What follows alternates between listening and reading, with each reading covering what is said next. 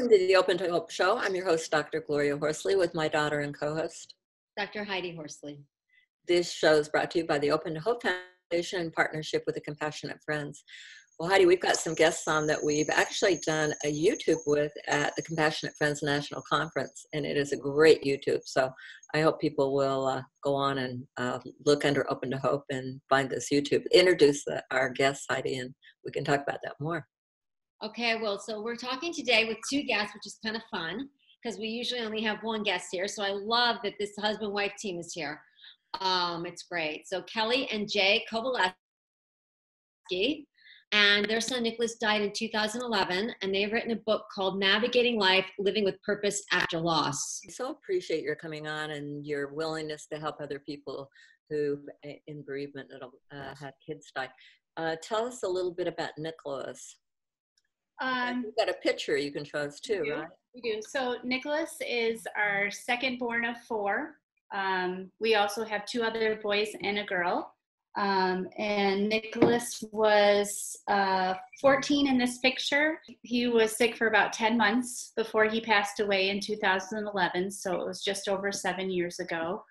Um, but live with purpose comes from Nicholas because that was kind of his motto. He had it hanging in his bedroom, and and he looked at that every morning and said, you know, that that matters to me. And so um, it mattered to us once, especially after losing him. It was kind of like a piece of him that we could hold on to. You know, he never never put anybody down. Uh, whether he wanted them in his group or not, he, he never looked down on anybody. I coached swimming and tennis, and uh, Nicholas was on my swim team. He was on my tennis team as well. Wow. Nicholas also played football. You've just got to feel when something like this happens. How could a kid who is so healthy and athletic and able to do it, how could this happen? Right, right. I mean, he's one of four kids. We raised we raised them all the same. They ate the same foods. They went to the same doctor. They went, you know, they had all their well care visits, and so it was really um, shocking to say the least when he was diagnosed with leukemia. We thought actually he possibly had mono just from his symptoms, and um, you know you do you spend a lot of time wondering well why why that one? Or you know it's not just like why me or why us but h- how is it that one that was that that was his fate? And you know it's really hard to come to terms with that um, you know you kind of do over time and i've really just had to accept the fact that you know nicholas's life was exactly as long as it was supposed to be wow. I can, I can that's a big step to come to that. Uh, well, it's seven years to be able to say that, but um, yeah, that's I. It's you have to find a way to live, and for me, that was something I had to really just take a hold of to be able to move forward. And Jay, how about you? What, what have you taken this journey? Um, we take different paths, Kelly and I.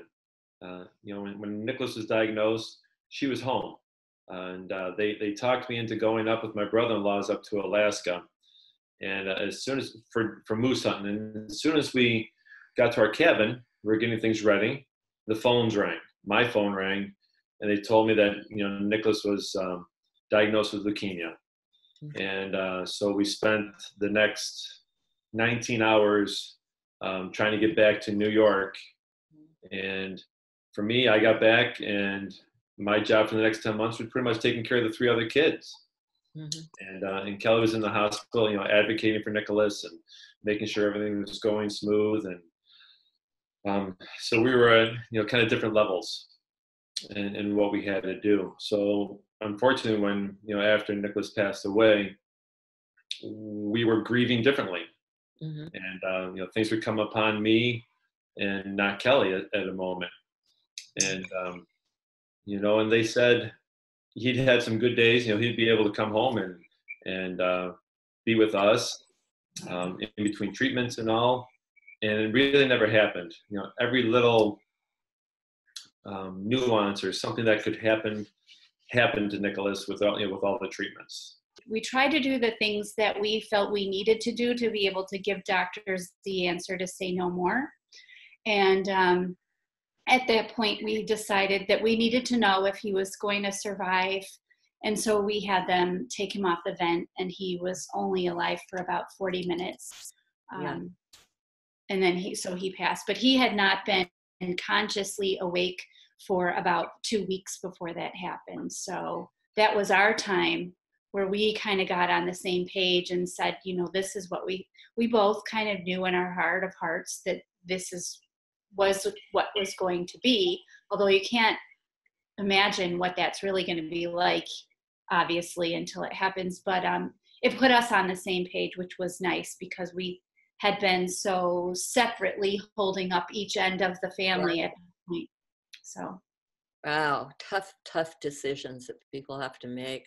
You know. I am so, I want to say one thing, you guys are still together. yes, I mean, did you hear people telling you that you're high risk for divorce and all that Right. kind of thing? Oh, yeah, yeah, and we just kind of, um, you know, we just decided we weren't going to lose anymore. It hasn't been easy because definitely, Yep. I'm clearly the talker and he's not. So you know, we work through all that. Um, I do a lot through pictures and grieving and and that kind of thing, and that really sets Jay off. So we've had to really just learn how to work with each other.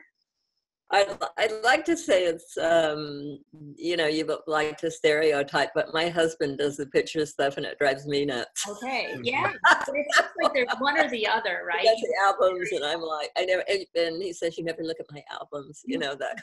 Right, right. So, yeah, it, it's a, a, a, an interesting process. So, uh, Jay, from a, a, guy's point of view, how, how do you see it? You don't talk as much. What about guys? What about guys? Well, uh, we just went to a, a group um, a couple days ago, actually, with a couple with some couples, and um, and the husbands were brought along. You know, once we start talking with each other, um, a lot of them it's it's more physical. You know, where they have to get out and do something. And uh, for me, every morning, whatever you want to call it, it's kind of like a run. And um, you know, the older you get, the slower you go. But it, it gets my mind set for the day and uh, and it really helps me to to center myself. And uh, you know then i get a chance to go and you know and teach my classes. We're both teachers.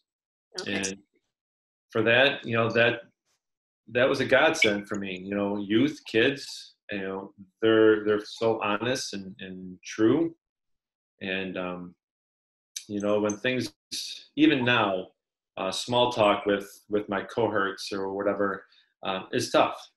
You know, I, I can't handle too much small talk. yeah. Yeah. Um, so I, I guess you know, talking to a lot of gentlemen, even at the Compassionate Friends conference this past um, couple months, this past summer, and uh, you know, a lot of them were talking about not you know trying to hold and put that front on for their wives and for their family, and uh, but others no. I mean, the, the some is just you just gotta let it go Uh-huh. and you know show the honesty of your emotions to your family. Yeah. Heidi, I'm thinking what a gift these two are to kids that they teach. Absolutely. I am just struck, I've got to say, by the fact that here you guys are a very health conscious family. You are very active. You are a coach. You know, you start your day running. You're just, you can tell you're a very active family. And yet, your son, at a very young age, all of a sudden gets cancer and is dead within 10 months. And, you know, like you said, there's just sometimes we, we will never know why. Um, you just don't have the answers and you never will. And it's hard because we want to have all these answers. But at the end of the day, you know, there, there was nothing that you could have done. And I love that you guys are really, you know, making a commitment to staying healthy. Uh, because as a child, the siblings out there want to see their parents getting up like you are, Jay, and running.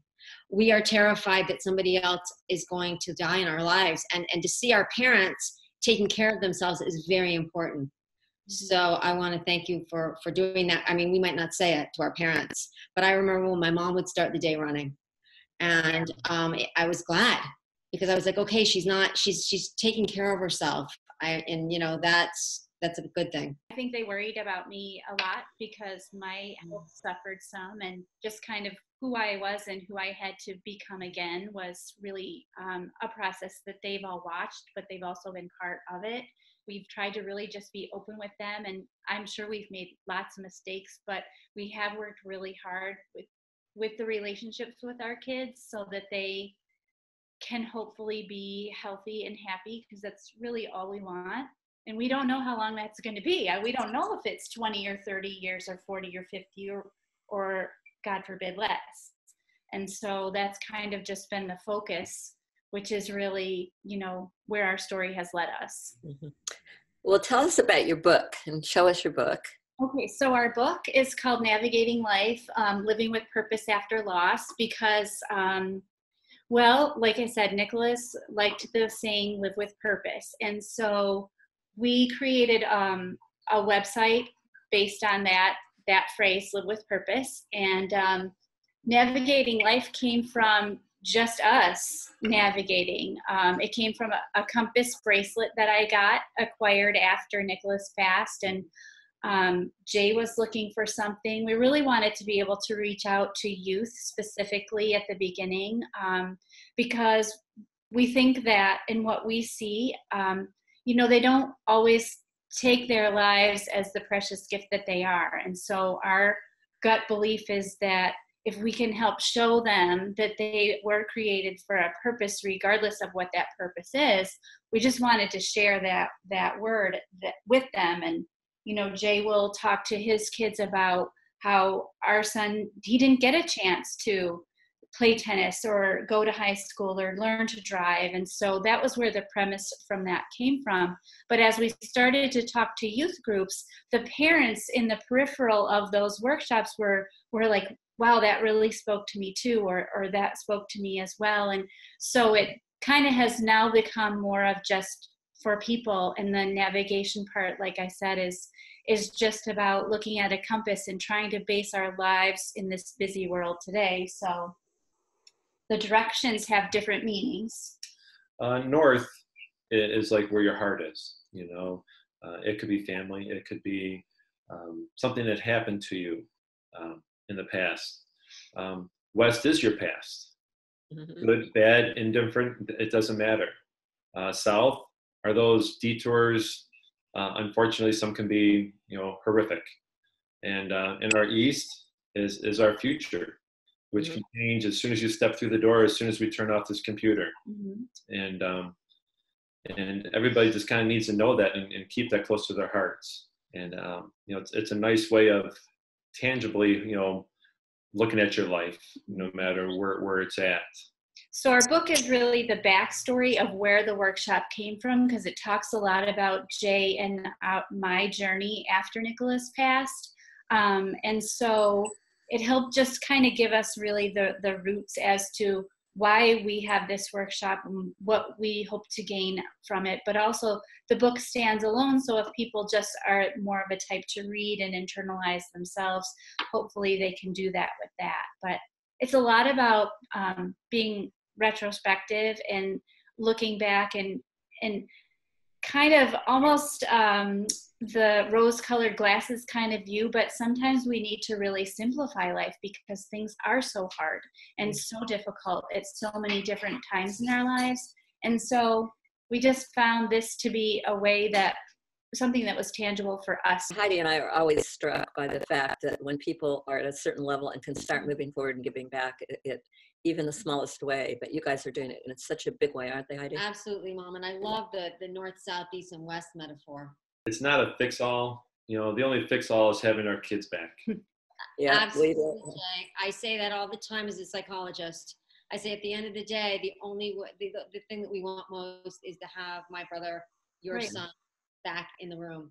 Right. Uh, so we can't do that, so we have to go to Plan B and kick the hell out of it, right? Yeah. and you guys are doing it. I know people that are watching this uh, uh, video are going to want to know uh, when you do workshops, how how can they find out what you're doing, and uh, can they go online and find so you? On, so on our website, which is www.purposewny.com, we do have a calendar set up there. Um, you can also contact us through there. We actually went back to St. Louis just two weekends ago to do a bereave Parents of the USA workshop or conference day that they were having there. So we ultimately would love to go places and do that. Um, and so we're willing to talk with any group from kind of any location to work something out for us to be able to do that. Um, we also have upcoming. We're presenting to a, a grad class, a death and dying bereavement class at uh, one of the local colleges, Roberts Wesleyan. Someone's having us come out there, so we're really not opposed to any kind of grouping or um, you know we just really want to go to where people want us to come Anywhere, everywhere, and anytime. All right, I love it. Before we close the show, can you each give us a tip or an idea for someone who's lost their child recently? i think that tip is uh, listen to your own heart people will have lots of advice but even people who are also bereaved can't tell you exactly what's right for you You can't push someone to be where you're at because you won't be where they're at. Um, everybody's gonna be at different levels, and um, even now we're still at kind of different levels. right but you can still love each other Yes. I love it. All right. Well, you guys are amazing. And thanks everybody for watching this video today. And we hope that you'll tell your friends and family about it. And Heidi and I always want to remind you that if you've lost hope, please lean on ours until you find your own and visit us at opentohope.com and